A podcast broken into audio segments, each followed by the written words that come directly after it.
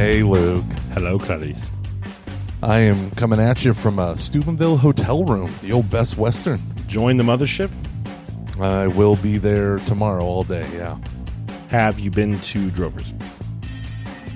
Drovers. Drovers is the one in West Virginia. No. Have you been No, no. to Caprice, the place where you can only spend cash? Because who knows why they don't accept credit cards only one cash? We're not making any sort of insinuations here. Not run by illegal groups. Yeah, no, I did not go there. I went to DJ's. Oh, I vaguely remember that. Yeah, DJ's is great. It was it was the it was built our senior year and they have wings and ribs. That's why Oh, you go. You is it the place over- else. Wait, where is it? in Weirton? It's in Weirton. Oh, yeah, yeah. Like the Three Springs Drive or whatever. Mhm. Across from Gisaldi's Bank. The Uh, Hancock Bank. why did Gisaldi bank there? Did you get a good return or something? Dude, he got like 4% interest on his checking account. I man, John is such Isn't a better man than, than the two of us. So, what are you up to? What are Well, you up to? I saw some movies. I thought we could talk saw about them. some movies. We can talk about the movies. We can So, talk about the movies. I saw Oppenheimer with my buddy Dave on Saturday. Oh, I'm back from um, Notre Dame. That was great. I'm exhausted. you feel good though? Good time. You did I good. did. I did. Yeah. At one point in time, I was at a bar uh, and I was like hanging off of a pole. So you know, good times. Hanging off of a pole. Uh, Okay. did I text you the picture? You've texted me many pictures. I don't know if I saw you It's- hanging off It's of a not. pole. I don't mean that in like a sexual way or anything What? like that. I just mean like I was like singing in the rain kind of a thing. I mean, I just mean, you know, I was wearing assless chaps, and there was a, a shockingly high amount of men there cheering for me. Someone was saying something about being a bear, another about being a daddy. It was beautiful. They were giving me dollars. It was weird. No, yeah. So saw Oppenheimer. I really loved it. Saw Barbie today. Really enjoyed it. Yeah, I, I got some thoughts on some movies, man. And in pure Catch You the Fox's form, I've listened to other people's thoughts, and I will be basing some of my thoughts off of those people's thoughts. And I wish I had written some of those people's thoughts down, as well as the name of this one guy's YouTube thing that I don't remember. But it'll be in the Fair show enough. notes, so it's fine. Fair enough. Oh, good, good, good. You'll go and add that in. Yeah, yeah, yeah, yeah. Joe, it's the Esquire, whatever, something guy. Joe will do it. Joe will do it. Joe, Joe's good like that. Joe's Joe's Joe's a good man. Poor Joe. We, we put Joe through the ringer. yeah, poor he's guy. okay with it. He's okay. I talked with him. You did okay. I, I okay. talked with him. We smoothed it over. You know, uh, you owe. By the way, you owe him six bottles of whiskey. Uh, Sorry, Just kidding. Them's, them's the rules. Yeah. them's the rules. Them's I, the rules. I'm, I promise you deliver, just like the Catching Foxes show experience. Oh my gosh. Yeah. That's so funny. Woo. Woo. Yeah. Um. So yeah. So I thought if I would like to talk about Barbenheimer, as everyone has been. Uh, Right, you right. haven't seen any of these, so it should be good. So, uh, why don't you ask me things, and I'll and I'll answer things. We can kind of go from Okay. there. s- Okay. So uh, I'm a big fan of Christopher Nolan movies. Heard of him? and the great stories that we heard about Christopher Nolan was he was furious with WB because of reasons, Mhm. and um, so he went to Universal. I believe it was Universal, Mm-hmm. and they basically gave him what? What, what was it? Like a hundred million dollar budget, two hundred. You know, some. Oh, it's they like gave him like crazy stuff. Yeah, they gave lot of him tons of rights to replays and streaming and like things that usually directors don't get. So he had that. He had full writing credit, right, for the for the movie. Uh, yes, yes, yes. He did. So there's an interesting thing that, from what I've heard for several years about Christopher Nolan, is he's kind of like George Lucas. He needs that other guy Mm-hmm. Mm-hmm. to help rein in the the genius and uh to to do different things like that. So And uh, typically, so the other guy my- has been his brother, actually. who, Okay. uh, Oh, he- that's his cool. brother's I didn't know was, that. Yeah, yeah. So him and his brother were a writing team. His brother, I think, has been doing Westworld, like one one of the main writers on on that. Oh, okay. That's over now, right? Didn't they do three seasons and Yeah, that ended this last like, like last fall or something. six like seasons at a movie? Six seasons in a movie. no, so so it's really cool because Christopher Nolan gets to be full Christopher Nolan. Now, the other things that I heard about the movie, these are I watched a bunch of reviews tonight while I was waiting for you. Way and one of the things that they talked about was sometimes he gets in his own way a little bit, and so the movie could have been shorter. Or I, I whenever people say could have been shorter, I'm always nervous. Even I've said that before when you feel like it drags. Mhm. But usually for me, if I feel like it drags and I watch it again, I don't feel that way. And so whatever, be be that as it may, um, the actors that he got, they all were incredible, especially so the main Very. guy, whatever his Very. name is, Peaky Blinder guy. Cillian Murphy or whatever. Yeah. So him Yep. and then uh, Robert Downey Jr.'s character, Which I Matt did not know Damon's that- character. he was in it. So when I saw him, I was like, is that Robert Downey Jr.? And then I'm like, I think it Yeah. is. And then I was like, kind of going, wait, are, am I sure? Is it that one guy who could kind of passes him? And like, because a lot of his stuff is shot in black and white. Yeah. So uh, I, w- I wasn't too sure at first. And then I was like, no, it's got to be. And then I was like, okay, yeah, it absolutely is. And he just, he flies. He, this is the best. I mean, he's a phenomenal actor, but he's able to, you know, Tom Cruise can run. Um, and he does Reeves in the Mission be- Impossible movie. yeah. Uh, Keanu Reeves can be oddly detached but interested. And Robert Downey Jr. can just be this really intense, I'm one of the most important people in the room. He just does it better than almost anyone I've ever seen on, screen. And it's a delight. Yeah. A delight. See, he's So- awesome because I like the way you said that I'm the most important person in the room, but without upstaging, like purposely trying. You know what I mean? Without Mhm. upstaging Yep. others. Yep. Like he just like yeah, that's what I love about him. Yeah. Absolutely. No, I actually agree. He, he, he, he does it in a way like kind of to compare it to basketball. I think this is true of LeBron James. I forget, but LeBron James takes tends to make the people around him better. I believe that's one of the things that people like about him. I could be totally wrong about this, but he tends to make his team better through how he passes and and, and where he like um, puts himself. And I feel that Robert Downey Jr. is kind of like that as well. He somehow he just a um, rising tide will lift all boats. That's kind of him. nice. Nice. Cool. So yeah, And the then, uh, said yeah. it's too long, they're they're they're idiots. But uh, keep going. Well, so the one critique is like the best part of the movie revolves around the bomb. This was the critique of feeling too long because they kind of do a disjointed chronology in bouncing back and forth in different parts of the story. That is his thing. The the right, right, right. Um, the part that was the best was around the bomb and all of that that kind of goes into it, and then the last hour of the film where it's more or less post the bomb Mhm. and his communism and stuff, while interesting, isn't as good as the first two hours. And so that's where people felt like it dragged and could have been tightened up. But um, especially like some of the dialogue that Nolan wrote, they said it, if he didn't have as great an actor uh, as the actors doing the lines, that it would have like the actors had to be on their A game because the script itself wasn't as great I, in that second, third, the third. yeah, like portion kind of the movie. like the last. If you were to split it up into three hours, the Yeah. last hour, I guess. But it's kind of like it's kind of like saying that Star Wars: A New Hope isn't as good as Empire Strikes Back. It's like yeah, but it's Star Wars. You know, Yeah. so like it's Yeah.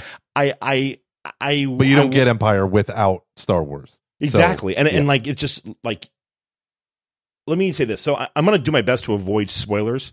So uh, Joe insert the the spoiler horn here.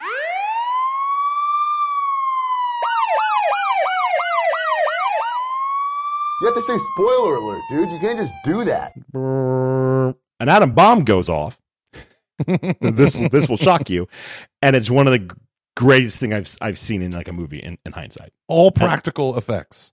It's it's insane. I would I would agree with uh, I was I was I'm listening to Chris Ryan on the best the big picture, and he says it's one of just like I will remember that moment. And the more I thought, because like I remember I was so I was with my buddy Dave. and Dave liked it. He was he was not as high on it as I was. He thought it was great, but he he said he would put it. We kind of ranked Christopher Nolan's films at breakfast, a very slow moving breakfast, and very slow moving, and. I mean, I cannot, Ponderous I even. cannot emphasize enough how slow moving this breakfast was. But uh, What do you What do you mean? What do you? What was so slow moving about it? a lot of drinking the night before. So, Oh gosh. oh, Gomer, my little, my poor liver. Let me just tell you what my liver was like during my two weeks at grad, at grad school. Remember when this is this is the joke I probably made too many times.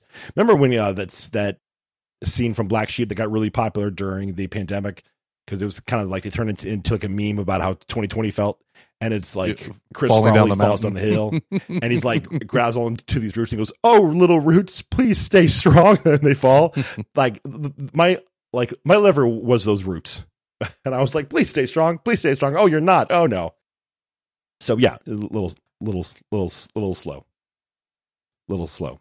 But and, and I mean, on top of like an intense amount of gra- graduate work, Yeah. it was not a two week party. I want to be clear about that, but I don't think Notre Dame would be very happy. But then I'd say there's been a few people who have joined the program because of the show. So maybe, you know. Maybe give it to you for free. exactly. Yeah. I'm kind of not kidding. But anyways, um, no, I, I am. Sorry, you were you were on a really good roll. Keep going. What the hell was I saying? I don't, I don't know. You were just saying like so. Uh, you were going more into no, no, no. Like you were telling me about ranking. No, no. Oh, you were ranking the Adam Christopher Tennant. Okay, yeah, yeah, yeah. So the okay, yeah, yeah. Nolan. Sorry. So my buddy Dave, I remember now. My buddy Dave said he would put it in the bottom half of Christopher Nolan's twelve films. I would say I would have it in the top. I was like, I'm not sure I'd have it at the top, but it would be maybe top five. And now I'm thinking might be my number one film by him. I I'm gonna again steal from the big picture. This time, this was from the uh, host Sean Fennessey. He called it a masterpiece with some like like some flaws, but still a masterpiece. And I'm I'm leaning that way. The more I have thought about it, particularly when I compare it to Barbie in a good way. Actually, compared with, uh, when I compare and contrast it to to Barbie in a good way. I think these films are actually. I think this is wonderful.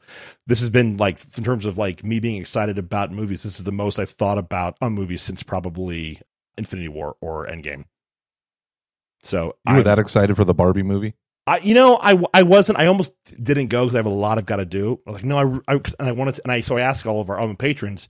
If I'm like, hey, are we kind of like over the Barbenheimer thing? And they were like, absolutely not. Please talk about. it. It's like, well, I'm going then.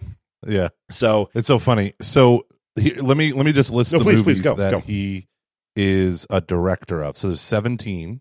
Mm-hmm. Tarantella, which is a short, and Larceny and Doodlebug. Those are all shorts. Okay. I wouldn't count. So then, following Memento, Yep. Insomnia.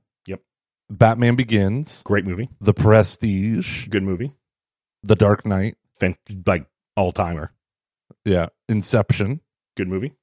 The Dark Knight Rises, Oh, not bad, Interstellar, good movie. Quay, Didn't see it. Dunkirk, Great movie. Tenet. Have not seen it. You didn't see Tenet, and then Oppenheimer. Okay, I think Tenet came out when all the stuff was happening, so no. but uh, came out. we'll get to that eventually, yeah. everyone. Wait, Uh, yeah, I, I think Oppenheimer is probably my favorite. okay. Wow, the favorite out out of all of those, more than Dark Knight. Ooh, uh, uh, mm. Yeah. Oppenheimer is a better movie. Uh, sorry, sorry, sorry. Oppenheimer is a better film. So, uh, so I'm fine with that. I'm fine with that distinction. Absolutely. Yeah. But let me let me just like out of sequence, out of chronology filmmaking, like Memento, which literally goes backwards in like minute increments, right? Yeah, yeah, Um, and then you have obviously Inception, which is not about. Well, it is about time, obviously distortion because of the different layers, but but, yeah, also it's got yeah, yeah, spatially distortion and all Yeah. that stuff. yeah. Um, and of course, Interstellar playing with time in terms of the black holes and the fact that he returns roughly the same age and his daughter is a grandmother. Like, and then Tenet, which literally walks backwards through time. Man, that is interesting. Okay. Yeah. He really loves playing with time. He does. It's it's kind of like one of his like he's again. We're gonna do what Catching Foxes does best, actually, uh, and what some people would say that Oppenheimer did to a certain extent. Uh, we're going to stand on the uh, shoulders of better men than us. Catholic stuff did that podcast we talked about where they compared Tenet and I think uh, Inception they they talked about how the they compared it to the Christian faith where like we know the end, but it doesn't mean that we that we understand like what happens from now until then, and that's what I think he's doing there. And so it's because he he's he does it to enhance the story he's trying to tell. And I and I thought that it's like it is one of the things that you will hear constantly about Oppenheimer's. It is a relentless on the film, and I would 100% agree with that. It's kind of people said a lot about uh, a little bit of Aaron Sorkin vibes in terms of like a lot of men walking and talking. So there's which, which I love. I Yeah. just love, and I, I like I love a good um, how they do it. It's why I loved Air. I want to see how it happened, even if it's not true. Just like give me the gist of it. I I, I love that stuff, and so yeah, it's it is relentless. Nice. Okay. So, okay. Is I'm trying any- to rank. I'm, I'm trying No, to sure, rank please. my. Do it? No, no, no. I'm just trying to think about it because I loved Memento when that came It's a, out. I remember we watched it in, in college. And I was like, "Oh, this is wow!" Ooh, like it was kind of like this is good. He's let me put it this way. I think Christopher Nolan is now. It's not that I wouldn't put him there before, but now I would absolutely put him in the spot of he is a filmmaker you should be paying attention to now. If you have not seen his movies, and if you have enjoyed movies at all ever, which is everyone, I very much encourage you to go and watch his his stuff. Yes. What would So you say I think are I, like your top three? top three. I think number three would be Inception. No, No, no, no, no. you're Sorry, I was just like you, you can't see me. sorry, Sorry. Just, I'm not. We, we're not too good yet at, at communicating without out the video. We used to be very good at that. I just- thought I was waiting for you to go. Huh. Sorry. Oh, well, Gorm, Gormley advanced the thesis that I despise. Um, no, I think it would be Inception because I remember watching that movie for the first time and just how mind blown I was by all the visuals and Mm. everything, Mhm. and that like I loved all the characters. I love Leonardo DiCaprio in that. Um, and then Memento, I think because again that was like genre defying. I need to watch that again. Right. Yeah. It, I, it was truly like nothing I had seen before. Yeah, I really and that liked it. was in the year 2000. So that was pretty that was pretty incredible in terms of like his last 20 I mean 23 years of making films. You start with he didn't start with Memento, but uh, I mean that's pretty That much first like, big- yeah, that's where that, that's where like your average American who like liked watching a movies first heard of him. Yeah, and then uh Dark Knight would be number 1. Yeah. I mean it's Dark Knight's a phenomenal film, phenomenal movie, obviously. Like It's it's a phenomenal movie. It's a big movie. It's fun because it's Batman and all Mhm. that stuff. mhm. I now I like Tenet. A lot of people that that kind of like similar movies to me, they like Tenet as well, but they're just trying to tell that story where things go backwards through time. You know, oh, you didn't shoot the bullet, you caught the bullet with the gun. Like there are just so many plot holes that get opened up with that that I like, and and other like kind of incongruities in the storytelling that I was like, uh, mm, okay, okay. But I loved, to me, like I can suspend all of that disbelief and just enjoy the fact that some things are going in reverse while everything else is going forward. And to try to tell visually that story is incredible. Mhm. Like, Mhm. what does it look like when you're having a car chase where sometimes some of the cars are going in reverse? And I don't mean physically reverse, I mean reversing through time. Like that concept is just incredible. And the fight scenes where they're fighting each other and they're like, yeah, doing like, yeah, it's just crazy how they did it. And so I loved, I loved the storytelling side of of Tenet, but I didn't, or the the visual telling, but I didn't care for the story itself. He's an overwhelming filmmaker in the best way possible. Yeah. His his movies are. and This has been a, a critique. I believe this is one of the one of uh, Red Letter Media's big critique was just how loud Oppenheimer was, and they compared it to Twelve Angry Men, where you like, like you can have people in a room who are screaming at each other, who are like you know men talking fast at each, each other, and they don't need sound because you know there's not, and there's just an overwhelming amount of sound. But I think that's also the his. It's meant. It's it's not because it's not a like one of the things I hate. I don't hate this because at times it can be cool, but like, isn't it cool that we're doing this? You know, that like loud sounds, big big bangs. It can Yeah. be fun when it's like, yes, it is. Thank you. You know, but like that's why I think like the Brad Pitt driving down on the Sunset Strip in um, Once Upon a Time in Hollywood is an example of that. It's just here's Brad Pitt being a freaking movie star. Enjoy. It's like, thank you, I will. Like, that's just fun. Um, that you told me that I remember because I still haven't seen it. Oh. And when you told me that, I mean, I was like, yeah, that's that's hysterical. That's yeah, so it's a whole. Yeah, it's yeah, it's just like aren't movies great? That's the whole point of that. aren't movies great?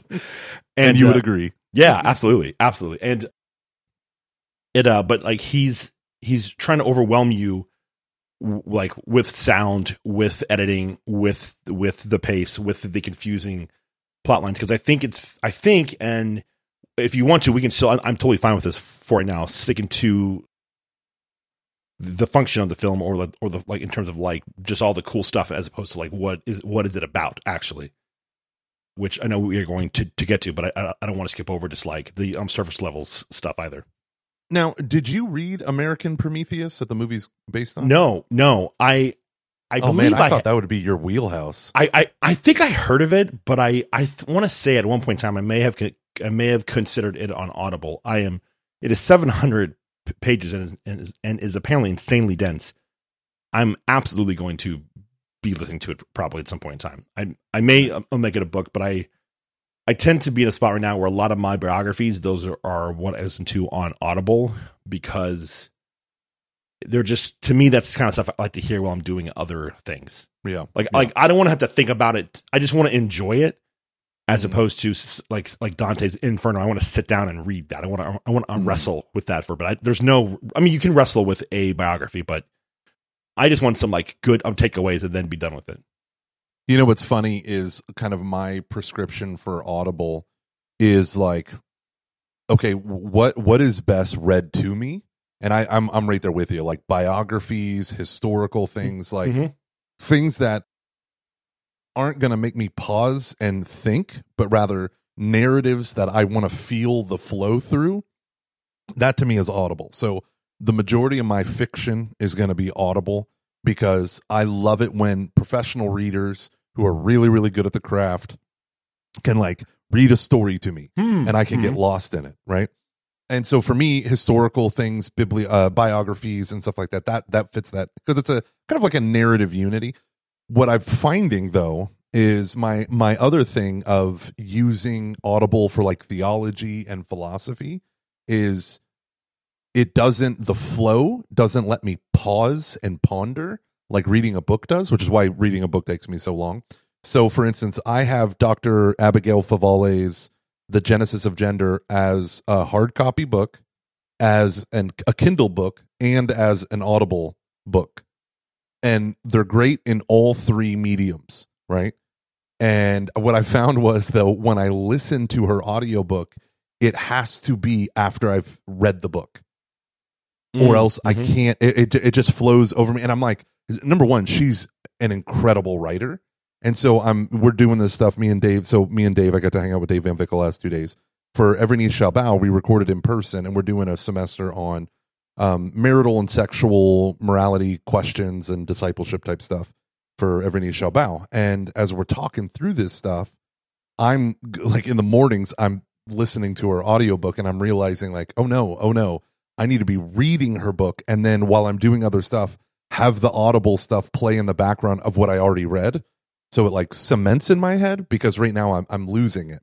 Right. So yeah, it is interesting what what what you need to read versus or what you enjoy reading versus having read to you. Hmm. Hmm. That is interesting. Like Bishop Barron talks about, he's tried like 10 times to read Dostoevsky. And then someone suggested that he gets it on Audible. And he like went through all the Dostoevsky books because he could not bring himself to fight through the Russian names and stuff. But having a Russian expert reader who can like say the word, and then you're like, oh, yeah, that's Aloysius, or oh, yeah, that's, you know, Mm. Alexandrovna. Yep. it just it ended up like oh this is the story. So i did that for crime and punishment and i was like oh the the narrator was perfect. And i was like i'll never go back. Lord of the rings saga? Never go back. The guy's singing all the all the elven songs and all this Oh, stuff and yeah, i'm like I know- I know. yes please I had that with Harry Potter. Anytime the I remember I downloaded illegally the audiobook version in 2009 when I was driving out to Cal- California. He would say Hermione, like he would do Hermione's voice, going Harry, like that. It was this weird way, like this high pitched. He would go high and then a low and then drag it out in this weird way, like Harry. And I was like, and "Ugh, it what-" distracted you Oh, it was it. It just pulled you out of it. Pulled me out of it immediately. So you gotta be careful you Oh. gotta be careful yeah, But there was one Audible book, and, and I'll get off uh, Audible here. But there was Yeah. one Audible book that I thought would be better, um, and it actually made it ten times worse to the point where I couldn't stand it. Which was one of my science fiction series had become so popular, the Expeditionary Force, that for one of the audiobooks they did an Audible exclusive, and they had a full cast. oh yeah. So they had I- they yeah. had the narrator who's R.C. Bray, who's probably I mean he's in the top three of the greatest all time Audible narrators. His voices are so distinct. You, you don't even he's incredible. So he still narrated, and he was like a couple characters. But then they had the dude, the oh gosh, the evil guy from the Heroes, you know, Skylar. Oh or yeah, Sylar. yeah. That, he was Spock. yeah, that guy. Mhm.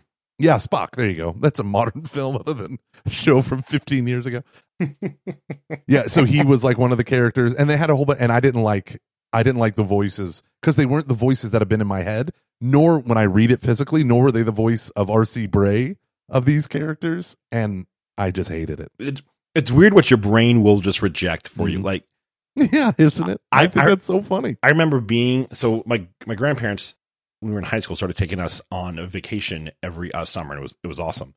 And they had as grandparents would do in the 90s, they had a book of CDs of old radio shows that you could buy. Like so okay, Gen Z, there was a time where you could buy would be this plastic binder. Not, okay, a binder is the wrong word, but like it was almost like a folder filled with CDs and he would like open it up and have like almost six on one side or like I'm six on the other.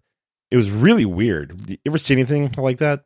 Yeah. yeah, yeah. Just so weird. So they had that. Yeah, the big CD CD envelope things. well, no, no, not not the stuff that we would put our um CDs in. You would buy like, hey, here's like, you know, the like here's a Beach Boy collection, and you would like open it up, and it would be on a plastic, and they'd have all the CDs in there.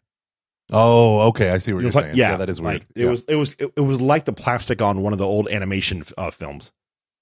that's funny. Yeah, it was weird. But and I thought I thought I was gonna like, and there was a bunch of old um radio shows. I was, and I thought I was going to like it, and I was just like, no, I just can't. It just something like again, like I love stories. I like old stuff. I I just thought I would like it, and I was just like, I just can't. It's just like I can't get into this. I don't know what's wrong with me, and it's just my brain was just like, no, no, no, not. I'm not having it. Nope. So yeah. Okay, let's go back. Let's go back to. So you haven't read American Prometheus, neither have I. I don't know if that's going to be a book that I dive into. I feel like it should because I've gotten into. You know, there's a, lot of the, the the old debates around the dropping the atomic bomb Mhm. and was that morally permissible has Mhm. resurfaced again in kind of new new historical light of like not really a new historical light, but like rethinking. So one, you target enemy non-combatants Mhm. but in Japanese culture, can you say that adult men and women were non combatants in a culture that said every one of them would rather die than see their emperor, you know, lose? And they would, Mhm. you know, like it, it- it's just fascinating. And so the, these are some of the considerations. Like the, it's more than just like if we were to go drop a bomb on Canada tomorrow in order to end a war and kill a bunch of innocents, like the, the, the society was structured a little bit differently. Anywho, so it's interesting to see this movie coming into prominence as as we are contemplating like you do you get to see the character contemplating what he has done as like Yes. is that like front and center of Oh, his movie very, very, very much. Very. I mean, that's. I would say it's one of the main points of of the film is not necessarily his conclusion, but the fact that he has to reckon with that is one of the points. So it's it's his experience. It's it's his experience of the reckoning that is the point, not not where he ends up, because he ends up being very much against it. So, I mean, that's not a spoiler. That's that's historical. I mean, the whole film is. Yeah. I mean, and I, I've heard people now. I think this was the author of the book, but who, said this is like the most historically accurate film that's ever been been made. So probably a bit hyperbolic, but as someone who reads a decent amount of history still, watches a lot of a a lot of movies, it it's it's it's a movie that feels like history in a way that very few films do. I I actually like one of the things that cr- that uh, crossed my mind while I was watching it, and I felt so validated when I heard it on other podcast.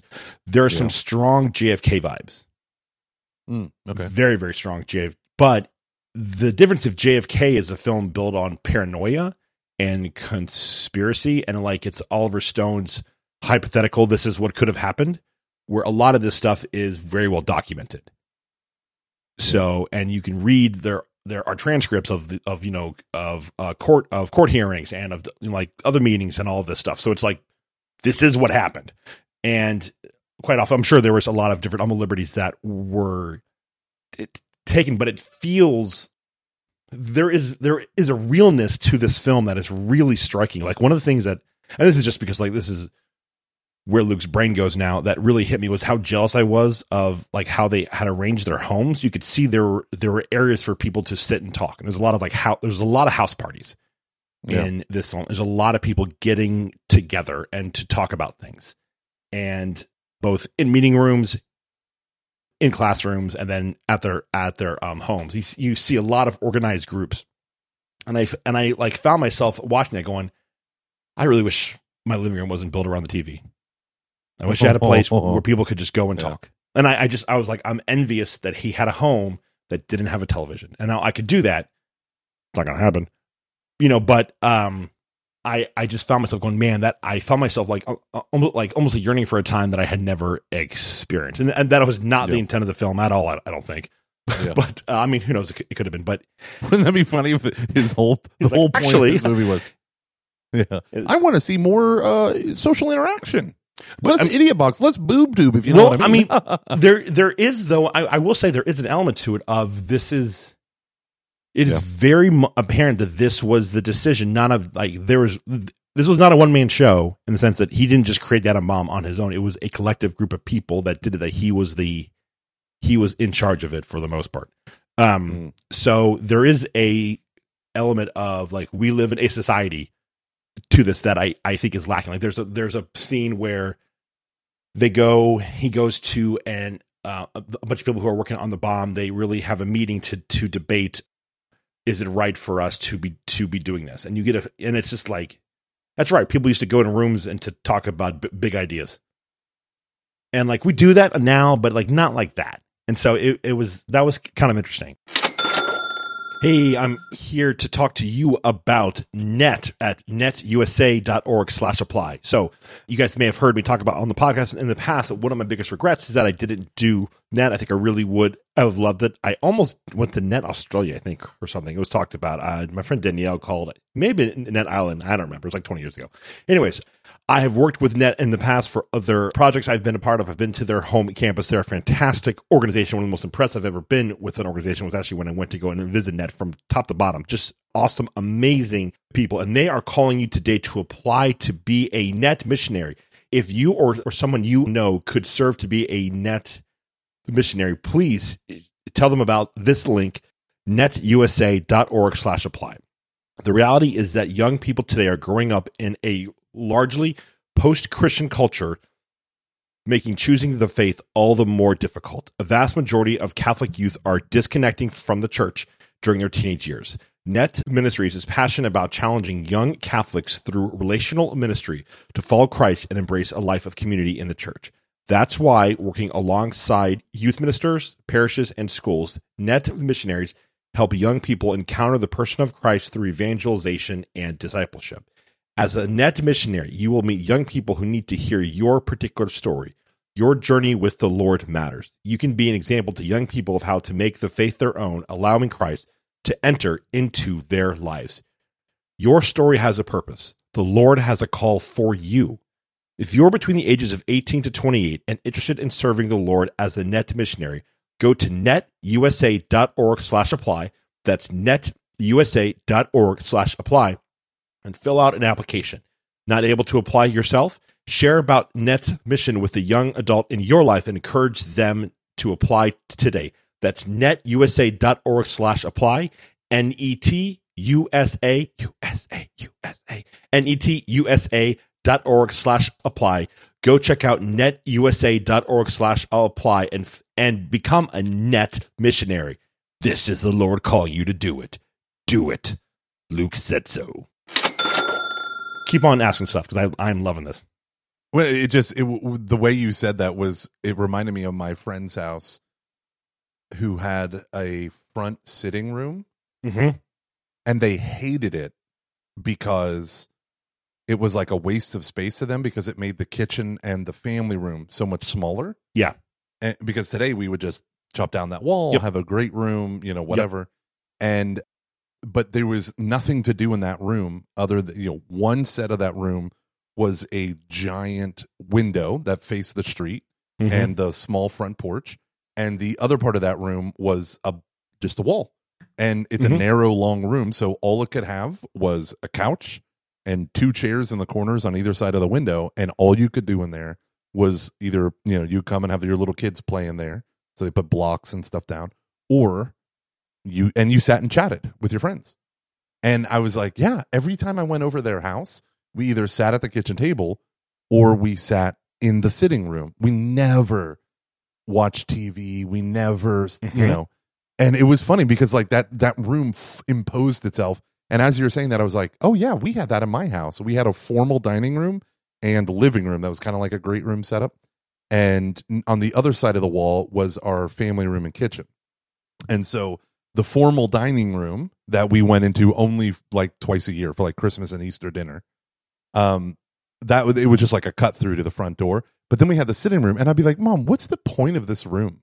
And she's like, "So that we can have company." And we did. Like we were at the end. Our generation was at the end of people just showing up. Mhm. Yep. And my mom had the Entenmann's coffee cake, and we've talked about that before. But like people would just show up, and you would sit in that in that in that um we called it the living room. You would sit in the living room or the parlor room, whatever you want to call it. And my mom had a fancy couch with two fancy chairs that could be fancy because no one ever went in there unless people company was over.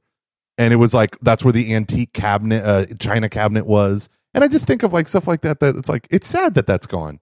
That it's all replaced by you know, like you said, it's all built around the TV. And how funny that you said it doesn't have to be. Like I could take my TV out of there. I mean, I'm not gonna. Like that's so true. Like because there are times where I think about that. Like I watch my kids Mhm. during the summer. It's you know surface of the sun hot in Houston, so it's like from noon to four. My kids can't be outside. I mean, I mean they can and they go outside for a little bit, but you're outside for 15 minutes. You're getting sunburn and a heat stroke. So they come inside. We come up with stuff for them to do, but then at the end of the day, it's like, can I watch TV? Can I play a video game? And you know, we micromanage that stuff pretty strongly, but it's like. I just I want you to go do something else. Wouldn't it be great if you didn't have to micromanage it? Uh, That's- I mean. Like I, I, I Yeah. listen. I mean, like I watched three episodes of Dora last last evening, so I could make dinner. You know, so and and uh, eat dinner and you know all that stuff. So I'm I'm with you, but I'm like, am I am I exerting some mental energy and some physical energy here that I really don't I maybe don't need to. I don't know. I don't know. If meaning if you didn't have the TV, you wouldn't have to worry about it. Yeah. I mean now like But- I probably Yeah. would, would but then you phone have the other. Then you have the other thing to worry about, which is the child. well, now what? do- what, true. what do I? What do I do to entertain them? Yeah, yeah. That's that's that's that that's fair. Okay, so back wanna the talk movie. you, Yeah. you did. He did. What would you think of the sex scenes? Were they gratuitous, like some people were saying? Were they? Okay. So I need to add a caveat to this. There are, from what I recall, around two sex scenes. One, I had I had to pee at one point in time, so I left because I was like, I think this is gonna be. I I like kind of got a vibe of- like what it was gonna be about, and I was like, this will be worth the ninety seconds. I just really have to pee. I'm not gonna make it. So when come come back, this is when the second uh, um um sex scene happened. So I don't know if there was actually a um sex scene, but there was definitely like a nude a woman on this on the screen.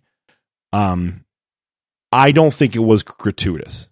I, but I also want to add that I think th- um, that nude scenes in films are inherently wrong because I think you can't necessarily con- well, I don't know. Okay, how do I put this?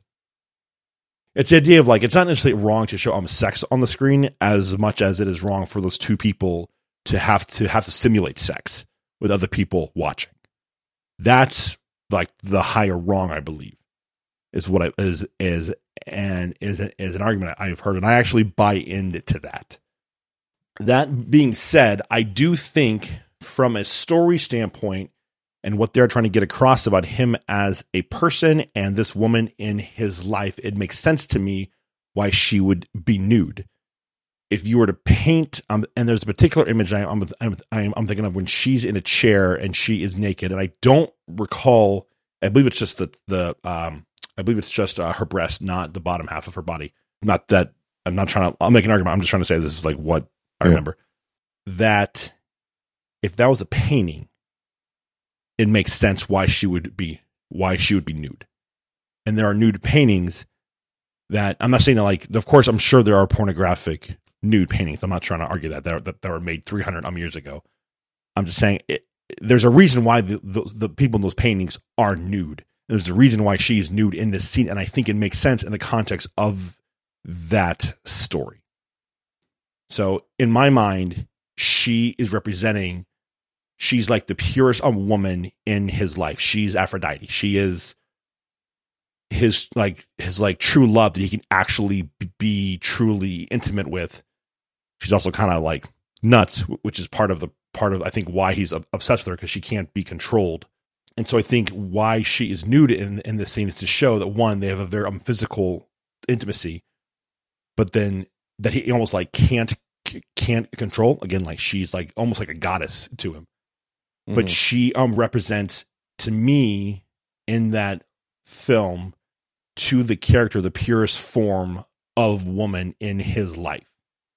You can say that it's that it's bad or wrong that she is that and that's that's a fair point. I think that's kind of the, the point too is that but she is this sheer force of womanhood that he is enthralled with and Yeah. i think her being her being nude is a way to try to like to like to represent that in a very primal way because that's what it almost is to him. He can't help but be enthralled by her because for whatever reason, she's the, the goddess of love to him is her. Mhm.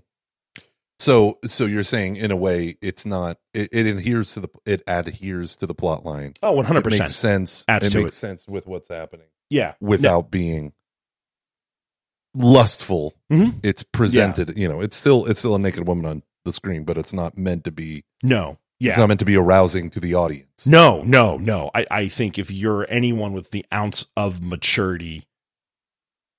I, and I, again, there are, I'm not saying the jury. So how did you do? it was like Hail Mary, full of grace. No, um, that's the old Super Bowl trick that we used to do, where you would close your eyes and just try to not. Anywho, um, so uh, What you do is you just get a really big drink and you hold it up over your face. It also works for scary movies if you want to not see a scene and Just you put the- drink your drink. put the popcorn over your lap to try to hide anything. Um, sorry, I'm sorry. No, you're not. Not even I remotely. can't- I can't help it. I was born this way. but it, yeah, so I, I don't know. I just think to me, again, there, there are, it is a valid complaint to say should there be nudity in in films? I would say no because of not because of what is portrayed per se all the time, but like all the time, it's it's a it absolutely can be that. Okay, I want to be very clear. Like, okay, there's no reason to have a nude scene in a film like like like American Pie. That is just pure lust. Okay, Yeah. this yeah. is not that at at at all. But I still think it is wrong because of how you have to make that. And there are some people as well that are upset from the Hindu community because one point in time where they're actually like like in the act of of having sex, uh, she reads she has him read to read him a line from a book in Hindu that's where he says, I am death, the destroyer of worlds, because she asked him on what it says, and he was able to read it. Yeah. And but again, a great like- line. hmm And it's there's a reason why he does that, and to me, it makes somewhat sense. Or this pure intimate thing with like the main um, love of his life, or not even love. She's she's the only other obsession of of his life, I would say, that's on the uh, on the level of his work, or or or like outdid that. Because because I mean, like he's a man of like a lot of passion. He really does care for his brother. He cares. He cares for the state of New Mexico. He cares for science. He cares for people. He cares for causes.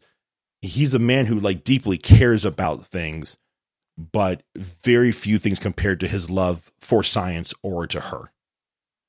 So, or Okay, we could even say like his love for his own intelligence. Like he Mm. he's a man who's very aware of how that he is not the just smartest the, guy in any room. yeah, like possibly like he's he's aware that he goes that he can and does go toe to toe with Einstein. yeah. You know, and like they and they show that because that's what actually happened. How was that scene? Really cool. I thought both. Who, I think who was Einstein? I forget. I forget. Oh, sorry. I shouldn't be asking you who every actor. No, no, no. though. There are a tremendous amount of like, holy crap, this guy. but I'm also Yeah. like not paying attention. But I just had no idea the amount. I'll try to pull like- it up while you're talking. Oh, there are there are just a tremendous um, number of of actors and actresses, but it- this is definitely a male dominated film, and there's, that's been a critique as well. One of it's a critique of all of all of his movies. I I understand that. I just don't think it's really all that important to the like he's that's not the story that he's telling. Yeah. So I mean, he's it's a time when Tom Conti is Albert Einstein. okay, Okay, like Oh, cool, man. He looks nothing like him. So they must. Oh, there it is. Oh, yeah, that looks awesome. and it, it doesn't feel like a famous person doing Einstein. You know, like it, it Yeah. sorry, like an actor doing Einstein. It feels like a character in the film. That's not. It, it is a little jarring at, at first, but then once they get into it, it's it's. Real, I don't know. It's a. Um, I want to get into the overall the themes a bit of it, but it's it's a film that really um wrestles with like, what did we do? Like what? Like Yeah. what have what have we made here? Because you know, there's a there's a part early on in, in the film when one of this guy does a a calculations that actually ties into the one of the um one of Einstein's earlier scenes um where he's, there's a chance that when the bomb goes when they they're they're still trying to even just see if they can build a bomb like like this but if it if they do build it could it actually destroy the entire world it basically would ignite the atmosphere and just destroy Right. it and just kill the entire world and Is that the Matt Damon scene? it's um it's That, that I heard was the few moments of levity in the whole movie with some of the scenes with yeah Matt Damon. it's like it's brought back up to matt to matt damon. He's great it, by the way. Matt damon's phenomenal. That's what film. every review said. very very good. Um i would not be surprised if he is nominated for probably best supporting actor. I thought he was excellent. But no it's actually before that. But it gets it gets brought up to to him where basically there was a chance that and so that they basically had to do some they found that oh my gosh there's we could like ignite the atmosphere and destroy the entire world. And so uh, obviously that didn't that did not happen but there was still the remote like there was not a 0% chance of of that happening which is one of the things Which that makes Not a zero percent. That- right? What a funny thing. like that like i mean like it's it's it, it's it you like not to pivot to barbie yet but one of these things these, these two films have in in common is they are both about breaking limits well sorry actually no let me repackage that they are both about the consequence of not having uh, limits like these guys split the atom because they could and to and not to be that guy, but like freaking a Dr. Ian Malcolm um, once again was right. Like they rushed to it before they should even they even stopped to ask themselves should they should we do this, and it's a consequence of like what happens when you do go on you when you engage in unlimited power or in unlimited ability what is the consequence because like his argument is he did it because they could, but doesn't mean that they like that they that like just because they did it does mean that the army then had to go and use the bomb. Yeah. But the counter argument is like, then why even do it? Just because you can, why do it? Like you and you see this like with AI right now. Like, okay, so we can do this. We don't have to. There's no gun to our head saying you you have to do this. Now, the, the interesting part of this film is, and this is very very real. The Nazis were were building an atom bomb.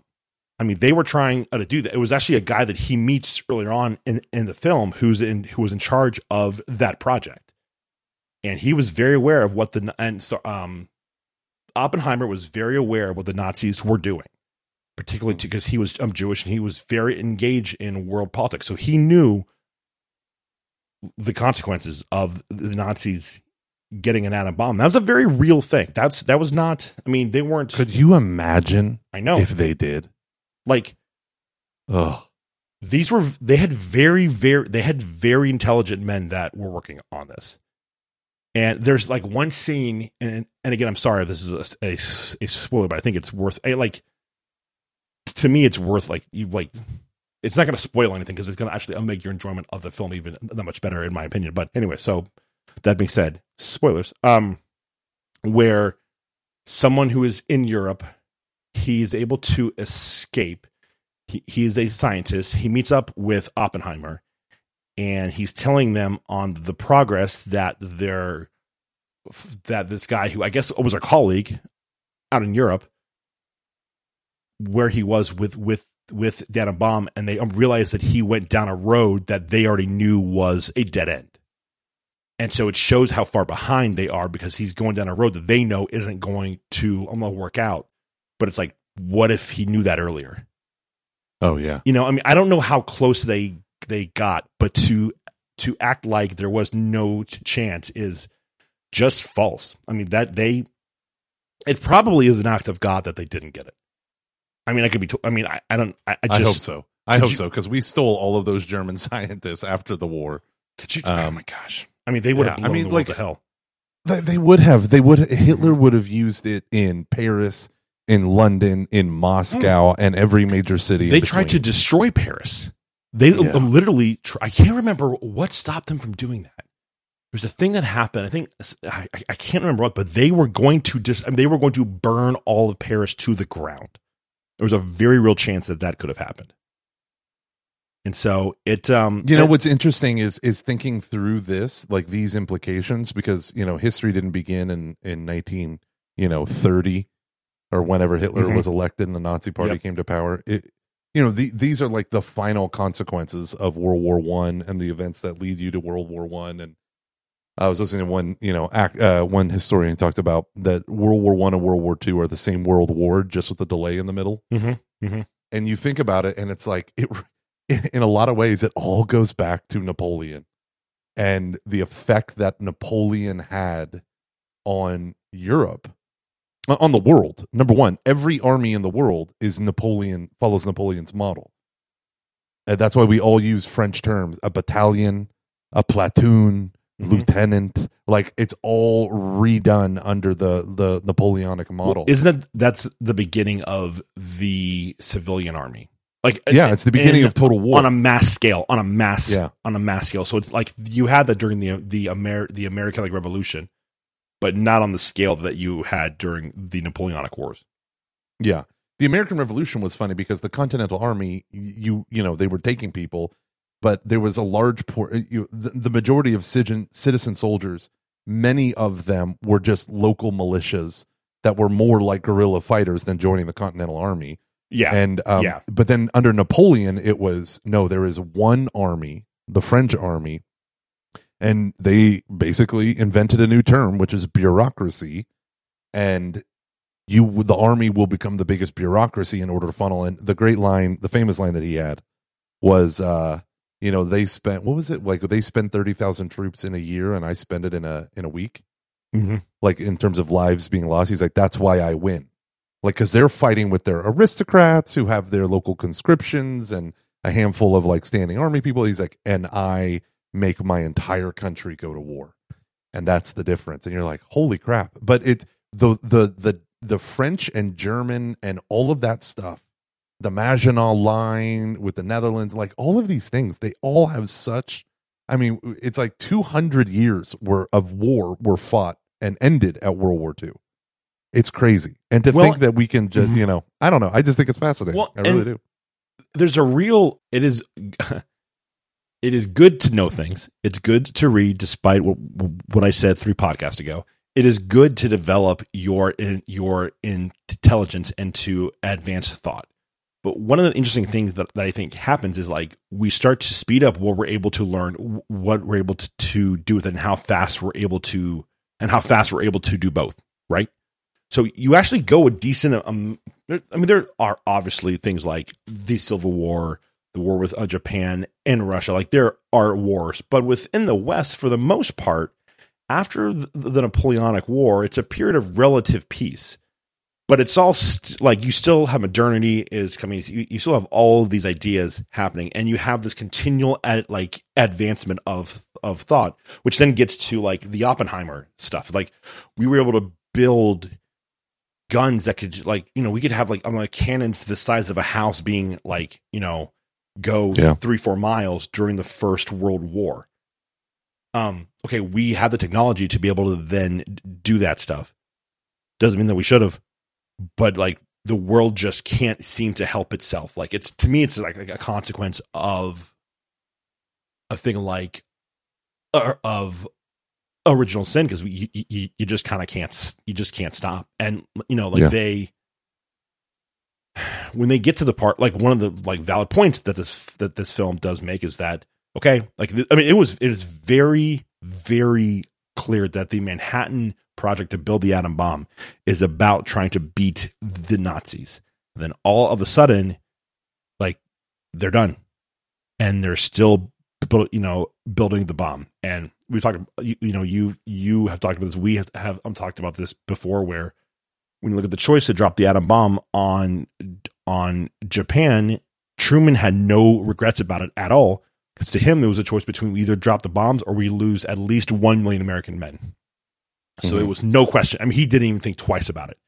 That, uh, uh, we, I mean, we can. I'm gonna go into that if we want to, but oh, No, we're coming up on an hour and we haven't Hmm. done Barbie yet. So I I know, right? I have so many to- thoughts, but I will. Okay, let, let me just end. And here, uh, there's Yeah. even like I've I've heard that that Oppenheimer is even more incredible in the 70 millimeter IMAX. In Yeah. the- it's tired in the 70 millimeter IMAX um, because you, you you get a feel for like the the like a men at a table arguing fast kind of stuff. It like you, it's very overwhelming. I mean, in- in a good way. So I'm, I'm going to try to go to Indianapolis and perhaps convince our friend Paul to go with me uh, to see it on because they do have a screen for that out there. It's the closest one to me, I think. So where? it's out in Indianapolis. Oh, okay. So it's it's it's actually meant to be seen on a screen like that. 'cause It's Yeah. real film. Yeah. It's it's like oh it's it's a it's even a different aspect ratio from what you get Mhm. in a traditional IMAX. Yeah. It's, like The, gigantic. uh, and I will say, the- sorry, I was Go just ahead. going to say, I, I think I mentioned it with Mission Impossible, how they had to change it from an IMAX shot for IMAX to an IMAX experience because Oppenheimer secured the rights to IMAX and 70 millimeter film, Mhm. uh, Mhm. and that's what that's what Tom Cruise wanted for his movie, and it got um basically they were only allowed nine days in IMAX theaters Well, because Oppenheimer came. like and what Christopher Nolan is going to do with that. What, what what he, did is far and away better than anything that Tom Cruise and people over in Mission over in Mission Impossible could have done. He is a real auteur in every sense of the word, and it's it is something else. I'm going to see this again and again if I can in the theater. I want to see it on like as big of a screen as I can. I want to wrestle with it. I want to read. I I am Nice. enthralled by this film. Uh, One quick thing on our Patreon, patreon.com slash CF. That's patreon.com slash uh, CF. Curious what I thought about Truman's per- portrayal after I read the autobiography. According to one of the authors of American Prometheus, the scene between Oppenheimer and Truman is pretty accurate. I would agree. Truman was a man who knew how limited his intelligence or was, who also understood the burden that that he that he had, and I thought I was curious. I was kind of excited to hear how they did his accent because having read a lot about him, I've never, I've actually only I'm listened to a very I'm limited amount of Truman stuff. So to hear how they did his like um his Missouri draw was I thought that was great, and that was uh, Gary Oldman, right? Like Wow. a two minute scene, and it was great. And like it's kind of um, and like I love Tru- Gary. yeah, it was. I I thought it was um, it, I I couldn't. I, I need to reread that part of the biography to kind of see what it said, but it seemed like yeah, probably how the kind of that um, would have gone. So yeah, Oppenheimer, great film. It's it really um, wrestles with with some very heavy things. I think which we need to um think about because we live in a post um, nuclear age where we can absolutely destroy the world many times over. So worth seeing. Mm, interesting. Here it is. It's time for you to book that Catching Foxes live show you've always wanted to. We are back in full force doing our live shows.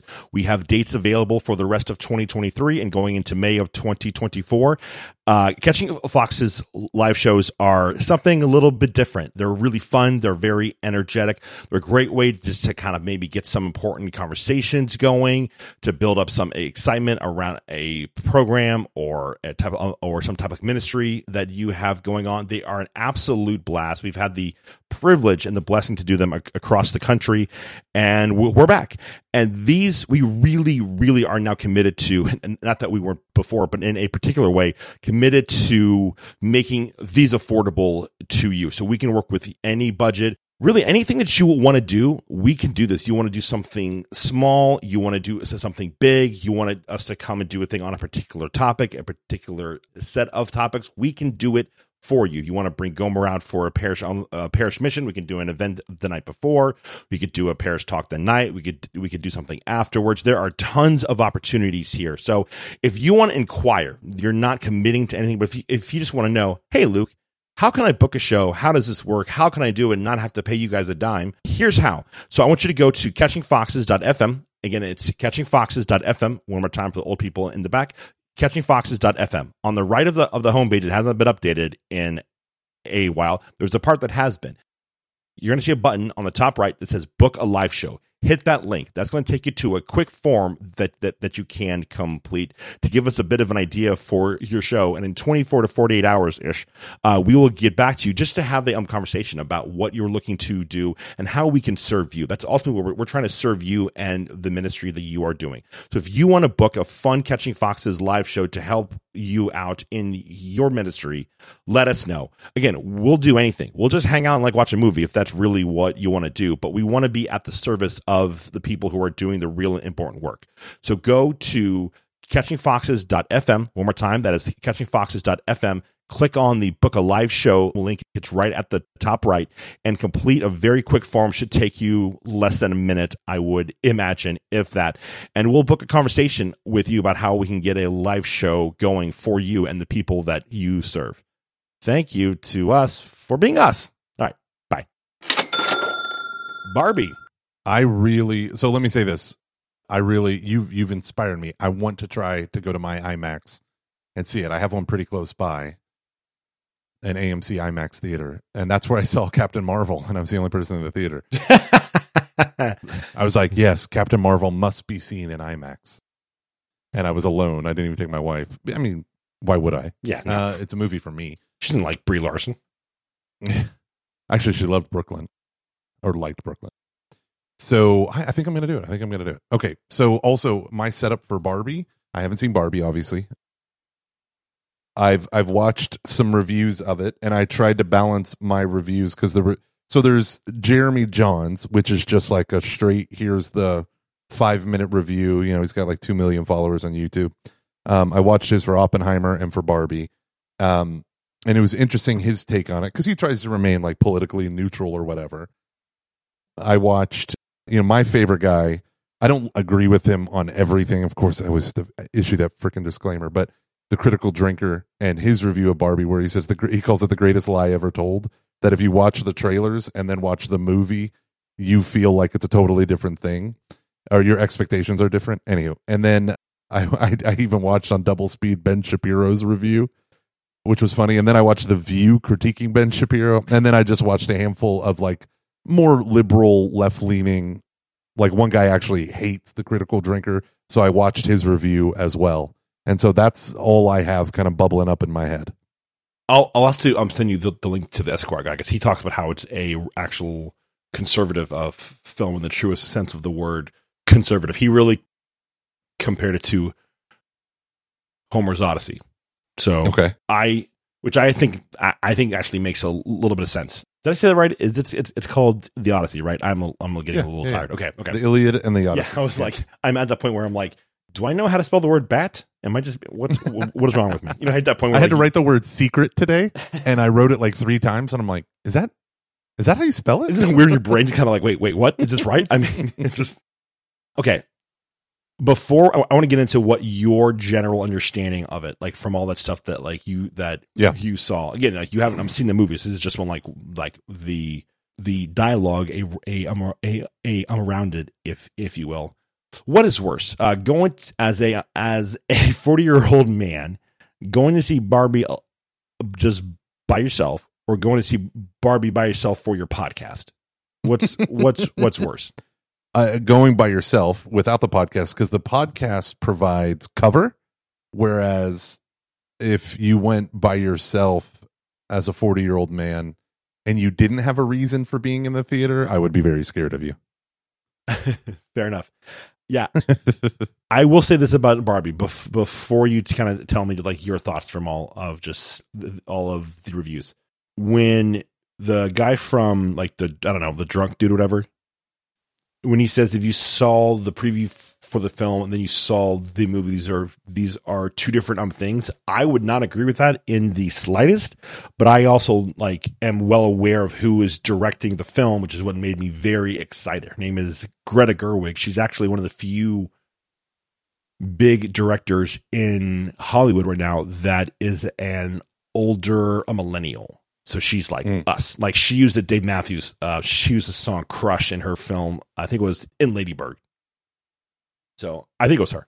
Like she is us, and it was exactly what I thought it was going to be because I have actually haven't seen any of her films. I now am absolutely going to, but I have I um have read and I've heard enough about her to have an idea of like what she was about, and I was not disappointed at at all. But I just wanted to. I'm going to throw that out there because I think that's kind of not fair, but if you don't pay attention to like who are the um, hot directors in terms of like who actually have a distinct style and a and a distinct voice, I guess I could kind of I could kind of like see that. But So she has her director credits Nights and Weekends in 2008, Lady Bird, which is her most famous in 2017, then Little Women in 2019, then Dua Lipa Dance the Night music video in 2023, and then Barbie. Mhm. Right. So Yeah. that's her, those are her directing credits. Now she's an actress in a ton of movies, tons of movies, TV shows, all that stuff. So very much feminist background credits and all that stuff so this is what this is what I know of of the movie from from the various reviews. Number one, the visuals, especially of Barbie Land, is incredible. Mhm. The co- from the costume, the set pieces, everything. Yep. Like, if you're familiar with the plastic toy, you're gonna think it's hilarious. Like, apparently, like the shower that doesn't pour out of water because, of course, the toy doesn't.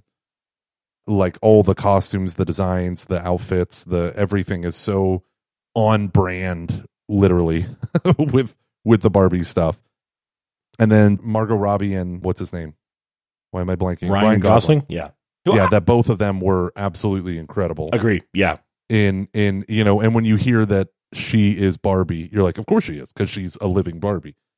And when you hear that he's Ken and how they his hair, like from the previews, you're like, oh gosh, this is so perfect in the in the in the casting and all that stuff. And so yeah, so the a lot of the reviews say that all the Barbie Land stuff is the funniest. That Ryan Gosling is kind of the one driving the comedy with his depiction of Ken and all that stuff. And so yeah, that that's all the the good stuff. And I also want to say, uh, while I did not grow up playing Barbies, my kids discovered the Barbie cartoon, and it is effing hilarious. It is worth every parent to watch not the cartoon where they actually try to stay true to Barbie, but where they're like it's like a computer animated cartoon. It is hysterical. I would watch it with my kids. I would watch it today, even though none of my kids would probably watch that show anymore. Ken is hilarious. Barbie is hilarious. So from watching the previews, what I thought it would be is like a Toy Story, right? Like magical, you know, these toys in the in Barbie land, and then they have to go into the real world, and it's kind of like Enchanted, right? Like here Mm, she goes yeah, from the yep, cartoon yep. into the real world.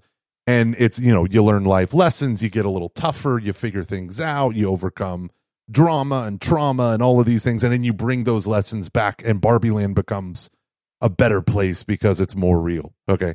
So then when I'm watching, uh, is that good so far? Is that, is that, is that, uh, do you want to hear my, the reviews? I, I, ju- I know I would want to hear like just like what like just a, like a I mean not like each not like each thing, but just like a Yeah. So the, here's the big thing then, and and yeah, I could. I so Barbie leaves her. okay, so let me just give it to you. So in Barbie Land, all the women are in charge, and they're all the Barbie different iterations and different types, and in the world of the Barbie toys, and all the men are like they don't have any agency outside of loving the Barbie character and all that stuff, and they they all live vapid, empty lives. They love to beach, and then they go. Ken goes with Barbie. Barbie's not like in love with Ken, but Ken is like head over heels for Barbie.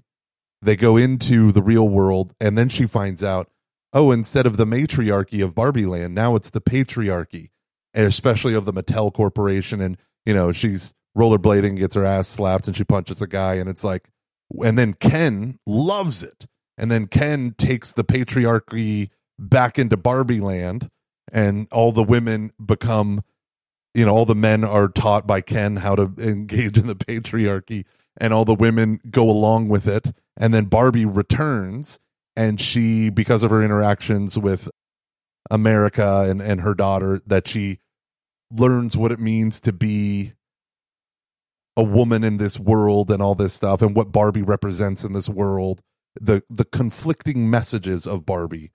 And then you know is she a fascist even though she doesn't control the railways Um, so I laughed. I laughed so hard at that joke. I don't control the rail, the railways or commerce. I laughed. Yeah. like I was the only one who laughed in the theater at that. Yeah.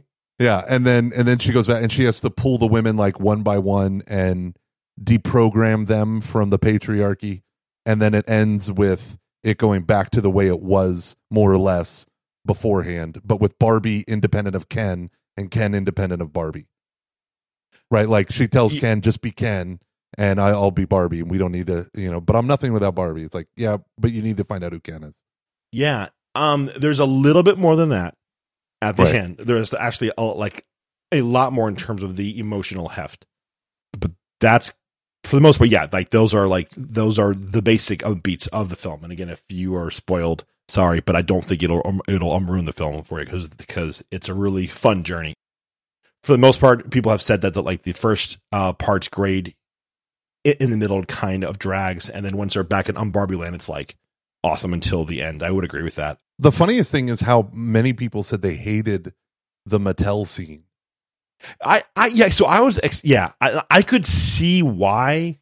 It's a little bit okay. So here's the thing that Christopher Nolan did in the Dark Knight um, Rises. He took on too many big ideas, and he was, Mhm. in my opinion, he was never able to really bring them all together for an an interesting as well as like a satisfying cohesive whole. Barbie is kind of like that in the sense that there are a lot of ideas that are introduced and they don't necessarily all come together or are explored with the depth that you might want. So they get into the like the you made some really hard ideals for certain women to to you know hit or like how responsible is a Mattel for things like eating disorders or other things um, like that. I think I think those are valid questions. Um, I'm not saying they should be punished or we should you know I'm, I'm just saying like we as like a culture we should um we should um wrestle with how does our, our how does our um culture impact us. Those are good things to to try to ex try to explore. It I think Ben I haven't watched okay like what was Ben Shapiro's main main argument? Well, so what he did was he took like 10 pages of notes and he like was just going through his notebook, but his whole thing was number 1, this movie he's like who is the audience? Is the audience moms with their 8-year-old girls? Cuz if it is, so many of the jokes go over the heads of children that they wouldn't even get. Goes, And there is like uh, a couple jokes that should not be in the presence of little kids, Agreed. such as the Agree. Yep. Yep, gay masturbation joke of Mhm. beaching off and all that stuff. Mhm. And it's funny because one of my one of the guys who's not like liberal or who's more liberal, he was like, I don't know who the audience is for this. I mean, obviously adult women and their daughters, but like your daughters should be maybe like 16, 17, even though it has a PG 13 rating, they should be a little bit older because they I don't even think they'll get uh, a, a lot of the jokes behind it. And so it was interesting, like that was one of his main things. And then he talks about like the whole Mattel thing, it's actually the exact opposite in reality. That Mattel for 38 years was chaired by women, uh, but you know the chairman was a woman. It wasn't a, a secretly oppressive thing to destroy women's self image and all this stuff. Although it's it, it's it, but he did say it's well and good to question the cultural impact of these things. Right? Like, yeah, you have a Barbie that's no longer a baby doll that little girls were playing with the opening scene Yeah. that now it's this young, beautiful, thin, impossibly, you know, whatever. But it's a doll. It's not, you know, okay. So he talks about, you know, the Bar- Barbie does have mixed messages, and it's good to kind of talk about those things in the way that they did. Great. And he also praised all the set pieces and the and the way that was kind of a fun acid trip. But the main thing was if your whole intention is to show how men rule everything. And he's like the the the sad thing about it was they like go out of their way to show you that the best kind of life is an independent i don't need anyone whether it's ken or barbie i don't need anyone thing. And it's all done in the guise of tearing down the patriarchy which for him he has that sensitive obviously he's a political pundit so he's going to Yeah. read this stuff. And and i think like one he could be sensitive to it or two he could be oversensitive to it. But the funny thing was hearing another youtuber who said you know really he was joking at the very end. He goes so i think the central core of this message is if men stop simping for women who are out of their reach they can take over the world. Oh crap. That wasn't the point of the message? Oh no. Maybe i missed it. Because that was his thing of like here ken finally is is treated like a human being in the real world but then he becomes a patriot you know the patriarchy and then so that that's a, largely their critiques Okay. that I- it's not that it resolves back let me just say it resolves back to more or less it resolves back to matriarchy not hey let's Mhm. let's Sure. like avoid both of these things yeah. yeah. and then and then the funny line was but here's the deal if women are so powerful and so brave how could ken and all the kens take over in like just one day without barbie and like they throw it all and then you know it's like and it's all brainwashing like the value that men have and blah blah blah i mean the poster is she's everything ken is just ken Mhm. or whatever Mhm. so yeah So I want to qualify this by saying, like, I know I have a bit of a brand of being a person who will push back against the conservative right as I slowly become more and more progressive. But I, I'm trying to be aware of that, and I'm obviously this is not directed towards like towards you. So I want you to just like walk me through. Like, oh shit, that's brilliant! oh my god you're welcome that was that was fing great. that was that was so funny. Way to go! Oh man, first prize, first prize. Oh, that was so okay. So I think Ben Shapiro. uh, I just want to be like, did you see the end? Did you see the last scene? Because that kind of is the point of the whole of film. To me, this is a film. Okay, this is the film about the consequence of of idealization and of like and of um, living in a in a world of ideas. And what that is I forget that I forget, that guy's I wish I could remember his like um, YouTube name because I followed him on Twitter then he created a page on YouTube and it's great. But he's, he calls it a very conservative on the film and he's and he's comparing it to basically how utopia actually isn't possible and a world with you know out limits is actually a very um dangerous and fake thing ultimately. But and I think this is one of like the flaws of like of the film is it tries to take on too much. So th- there are two scenes that I'm that I'm, I'm thinking of in in particular when Barbie first kind of encounters like after she's on, on Venice Beach and she's in a park and she cries for the first time. It's because she sees human beings interacting. They're all just being good and normal. It's men. It's it's women. It's kids. It's people just being on being on people, and she's like overwhelmed by just how beautiful it is and just how nice it is and how it's not this sort of intense thing. It's just people being on uh, being like normal. And there's a and she sees a a like profound beauty there. It really reminds me actually of the end um of like um of like Fargo when the cop tells like the guy who just I'm got arrested like it was like really great day today. Why did you have to go and do all this stuff? Like like why can't you be happy with a normal life why did you why did you have to do all of these evil things? Why couldn't you just be happy with what you had?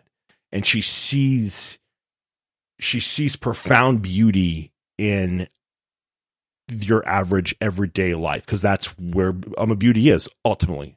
All right? And um and so i'm like did you skip over that part? And then at the end she i'm not trying to i mean we, we have we have spoiled a lot here but there's one part that I'm gonna try to not not spoil. But there is this aspect of I thought a lot about um, Benedict's theology of of affirmation, where a lot of the characters this has to be revealed. What they come to understand has to be revealed to itself through of to them through their interaction with other people, and it's not about Barbie isolating her herself as much as it is Barbie wanting to dwell in reality. And that's a thing that's ultimately has to um, be revealed to us so we can fully enter into, which she does at the end in a very critical way that I don't want to go into. And this guy on, on YouTube, he made this point and it was brilliant. The last scene, I think, is very intentional. And I want to add, like, who's this film for? It's for grown women, I think. Like that's the target audience. That's why it's been so big. I mean, that and obviously like the really great market. I mean, like okay, so like um, film nerds like me have been talking about this weekend on Twitter for months.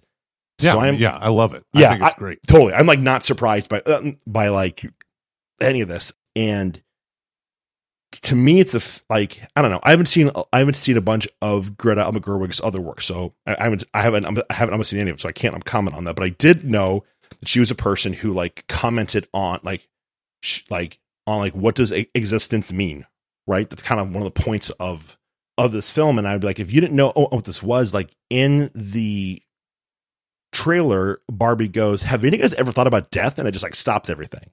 I'm like, Yeah. that's what this film's about. like, have you ever thought about like what it means to, to exist? And I think what I one of the things that I really took away from you know this movie was that um this thing that I think we've been wrestling with for a long time, which is that like when you get stuck in a in like in just say in a world of ideas and you lose touch with reality, but that's a really dark place. And I remember this in 2018 when all that crap was going on, and I, I was so angry and I was so upset. I remember like I can't live in that headspace anymore, which is why I can't. I don't listen to the Ben Shapiro's or the Matt Walshes or any because I'm just like it's just arguing about ideas all the time, and I, I just I would I just after a while like it's it's it's great to talk about those those things. I don't want to live there. And that's what this film is about. Is like you can't live in a world of ideas. Those are good things.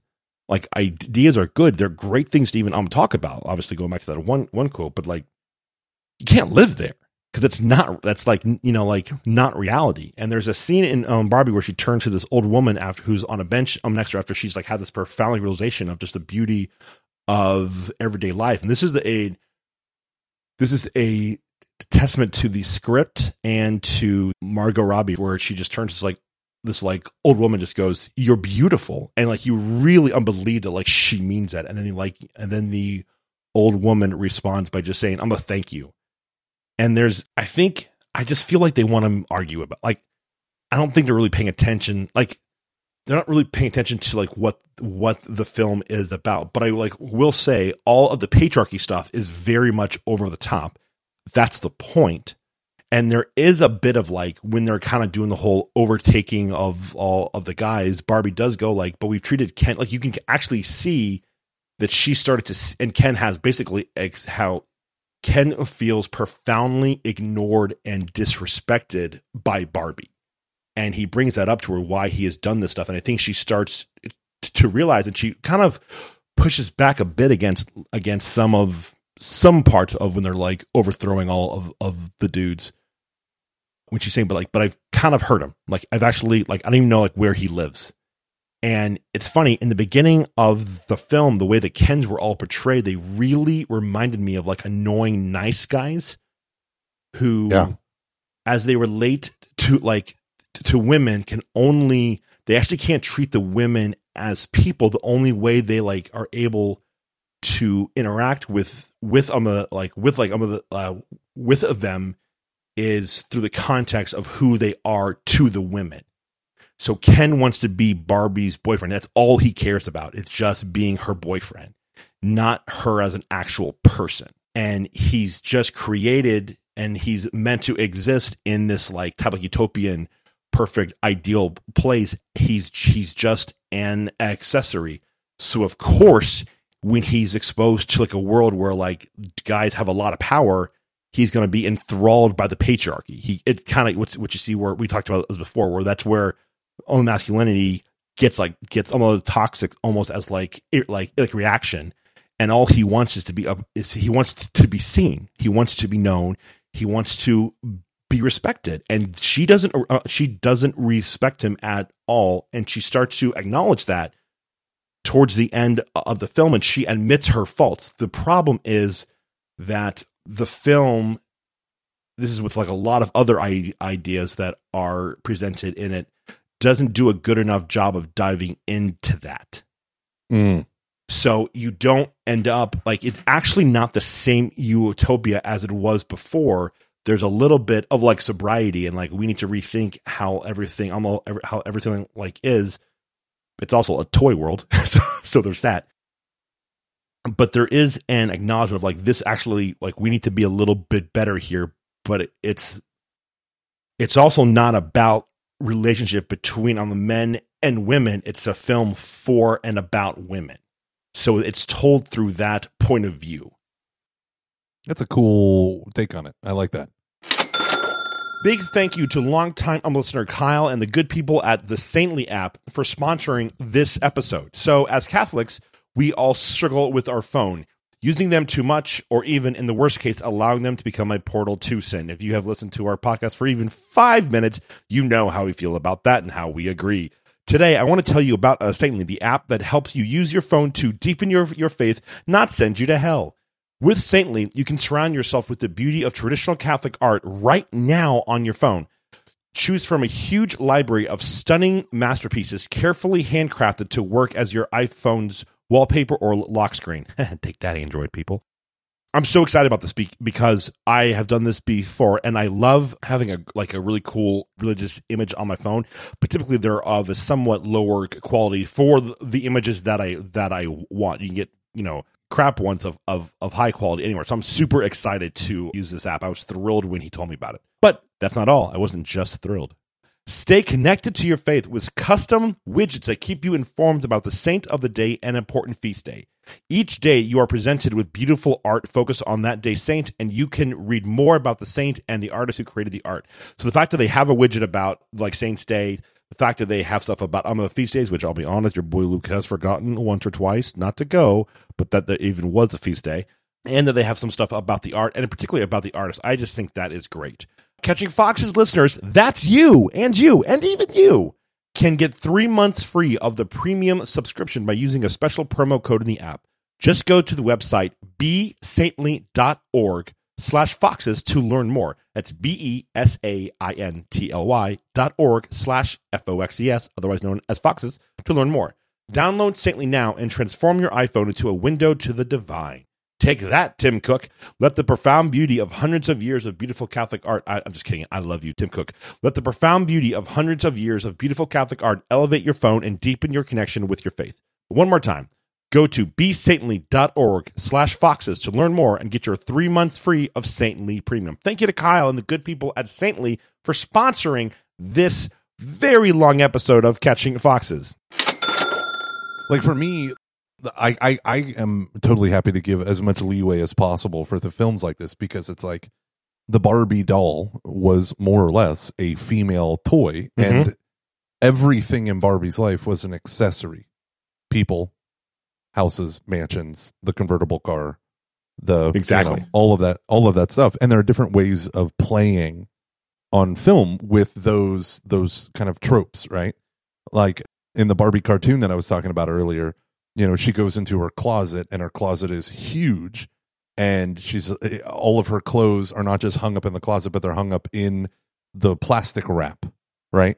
And so she's like, "Oh, I used to be an astronaut and a doctor and I was a rodeo clown." Like she has like, you know, so you can play with these things and uh, the kind of meta what do you call it? Meta modern approach, right? Is Mhm. you're trying to tell a story and you're trying to point out that you're telling a story and you're trying to have commentary on all these social issues while also trying to inhabit the world of the story which in this case is barbie land and how silly that is. Mhm. and uh and and you know so you can the the funny thing is like uh, like one of the things that whoopi goldberg did in the on the view was when she was attacking Ben Shapiro and stuff like that. She said, you know, well, even in the end, all your criticisms were dumb because it's a movie about a doll. It's a doll movie, and it's like, yeah. So that that is that's funny because that's how people do this stuff all the time. Like they use films about seemingly childish things That is true. in order to make in order to and and it gives them cover so like for instance one of the famous things that Jon Stewart did when he went on cnn and like destroyed the the host of the show i can't remember what show I think it was Tucker Carlson, right? it was yeah Tucker Carlson like way back in the day, but I can't. There was a show. It wasn't cross. Was it Crossfire? Yes, yes, I can't remember. Yes, Yeah, it was. Yeah, and it's it's amazing. And so when they when Tucker Carlson starts pushing back on him, he says, "Look, I you know I'm my show airs between you know a cartoon whatever and uh, puppets who make prank phone calls."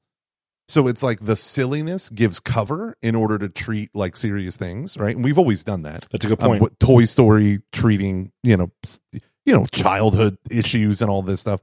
But so the the the other thing is like it. There's an irresponsibility that can come there when you're tre- trying to treat all these different things. The other thing is like the.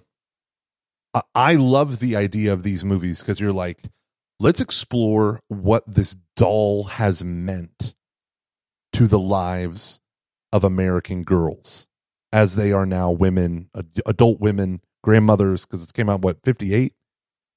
Grandmothers, mothers, daughters. You know, my daughter played with Barbies. One of my daughters did, the other one didn't. You know, it means a lot. And you, and like the fact that they called her fascist, the Mattel people were furious, but they were like, we'll allow it. They, and the fact that they treated them like they were a bunch of fascist people was pretty crazy Yeah. for the company to allow that to. But uh their whole idea was like, listen, we know we're not going to like everything in this movie because part of the movie is exploring the cultural impact and it's not all good. And you can say that and you can do that. I just I just think like the environment wherein this movie is cast when you have this play on patriarchy and matriarchy and all these things that like you said, they're asking big questions, not all of them can be answered, and that's fine. But there is an element it's like but this will be received in such an environment right? And so like part of the movie in delivering a message is the mode of the hearer what is actually being communicated. Now i don't think she needs to worry about ben shapiro when she's making her movie but just you know that there is this standing critique out there of oh this is just more woke garbage. It could have been a great movie for mothers with their daughters but they kind of removed the young daughter element with the humor and then they removed you know a, a a big segment with this emphasis on patriarchy and all this stuff so that that's that's the i don't know that's my two cents i guess Yeah, I. again i'm not agreeing with ben shapiro No, I yeah, yeah, yeah, yeah. thing. Oh, yeah, yeah. No, What- yeah my thing is and, and even the critical drinker highlights i think the exact two elements that you were talking about of like where humanity breaks in and those are actually great moments that come through in the movie and then it's like yeah but it's still set within this backdrop of blah blah blah and I there's a there's a valid argument to be made that it is okay to debate about what kind of I I, I hate- actually I hate to say that art should be one thing because I'm one of those I'm not I'm not an art is subjective person by any means necessary. I am a let's pay attention to what they're trying to like to say here before we get our panties all up in a bunch like let's really like like let's like what are they actually what are they saying here like don't fo- like you could say they're focusing on the patriarchy and how it's bad okay and they're trying to tear down men but that's actually not what i don't think that was really the point of the film. The the point just presumes that you th- that you think patriarchy is bad so then what? Like like if you just view um, men as this like evil dumb on a thing there then you miss out on like human um connection. Like it's the it's the connection it's everyone being together in the boring ordinary um, or in like world where there are no obvious power dynamics that that attracts barbie and it's to like to like to like humanity and it's not and it's not a utopia it's just people just being it's like the good part of like um humanity just boring stuff hanging out having fun at a park. Anyways my, my point is like there is like I, I I do like um wrestling with with the idea of like are there consequences if you try to make the Barbie film be anything beyond like is it wrong to have a Barbie film directed by someone like Greta Gerwig? I would say no, but I do think it's an interesting thought ex, thought ex, experiment to say is there danger in taking a film that's going to have an appeal to very young girls by the very nature of what it is and make it that serious? Because five year old, I mean, there were a lot of young kids, not a bunch, but there were some young kids at this film that I saw. I, I mean, it was like it was it was almost one of those like your your kid's three. Why are they here? you know, like I would never take Everly to, to, to see this movie. Uh, I, you know, I probably like would want her to see when she was in high school, older high school. And so I, I again, I think it's great that it's, it is directed. I think it should be directed by whoever wants to, whoever they want to make. It. I don't think I, I'm not a fan of saying art should only be done in this one particular way, but it is good to weigh the consequences of having a Barbie film that is this serious because it is. I would say it's a serious. I mean, it's a. I'm not sure I would say it's a comedy, but I mean, no, I guess it's supposed to be. I guess it's supposed to be. That's the other big criticism is it's really not that funny. There are funny parts, See, I- but it's not that funny. I didn't agree with that, but I, I, I wasn't expecting to like go into a comedy. I was expecting to go into a, a thriller pop. like I was expecting to see almost kind of like an Andy Amlo Warhol and the Campbell Soup stuff. It's about pop, but it's it's commenting on pop, and it's I'm using pop to also make other um comments about like a like um society at large. Yeah. I was expecting it to be fun, and I thought it was fun. it's a fun cultural commentary.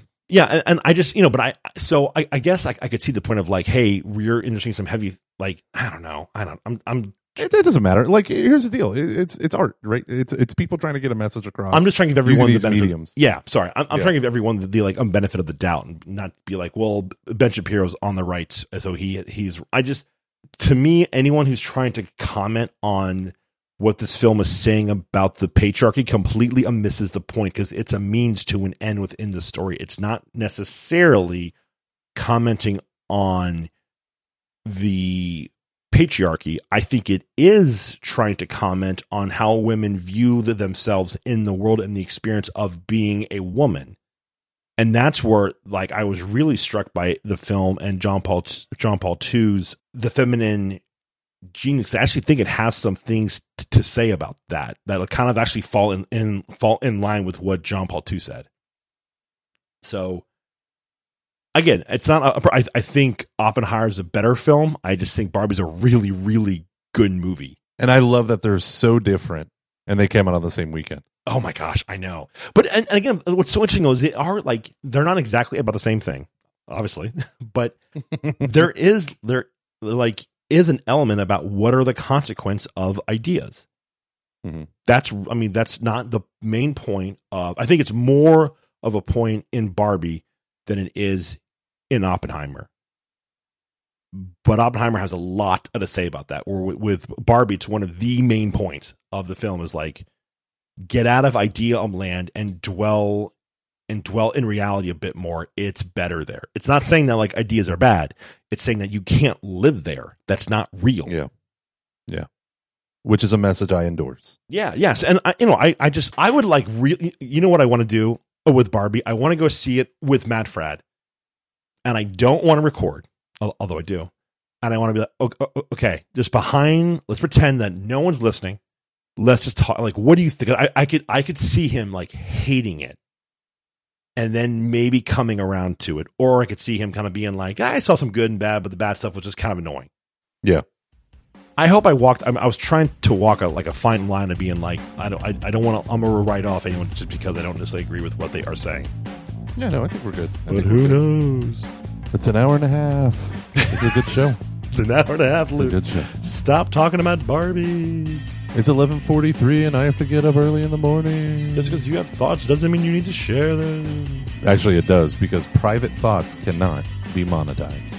Thank you to our, our sponsors. Thanks to Net. And a buddy of mine from my home parish is going to sponsor something. Oh, it's right. I- Been- He may have got. If you are hearing this and you haven't heard heard back from me, and you are that guy, please get back in touch with me. I was so busy when I got your email. I told him that. Okay, good, good. I think I think he may have sent me some points, and I just need to get back to him, uh, like some bullet points. So sorry, Cool. Ah, was so All right. busy. So busy. Bye, Luke. Love you, buddy. Wait, don't don't leave. Let me stop first. Leave.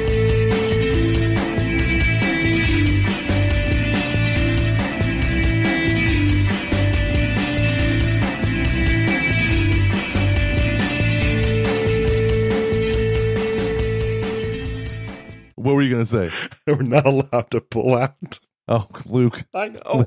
I know. I'm sorry. I'm sorry. I'm sorry. the low hanging fruit my brain just of catching foxes. I just immediately said. Yeah. Listen, no, but I was going to say, ago, I would not have stopped myself. yeah, you're growing. You're changing as a person. There's growth. There's growth there.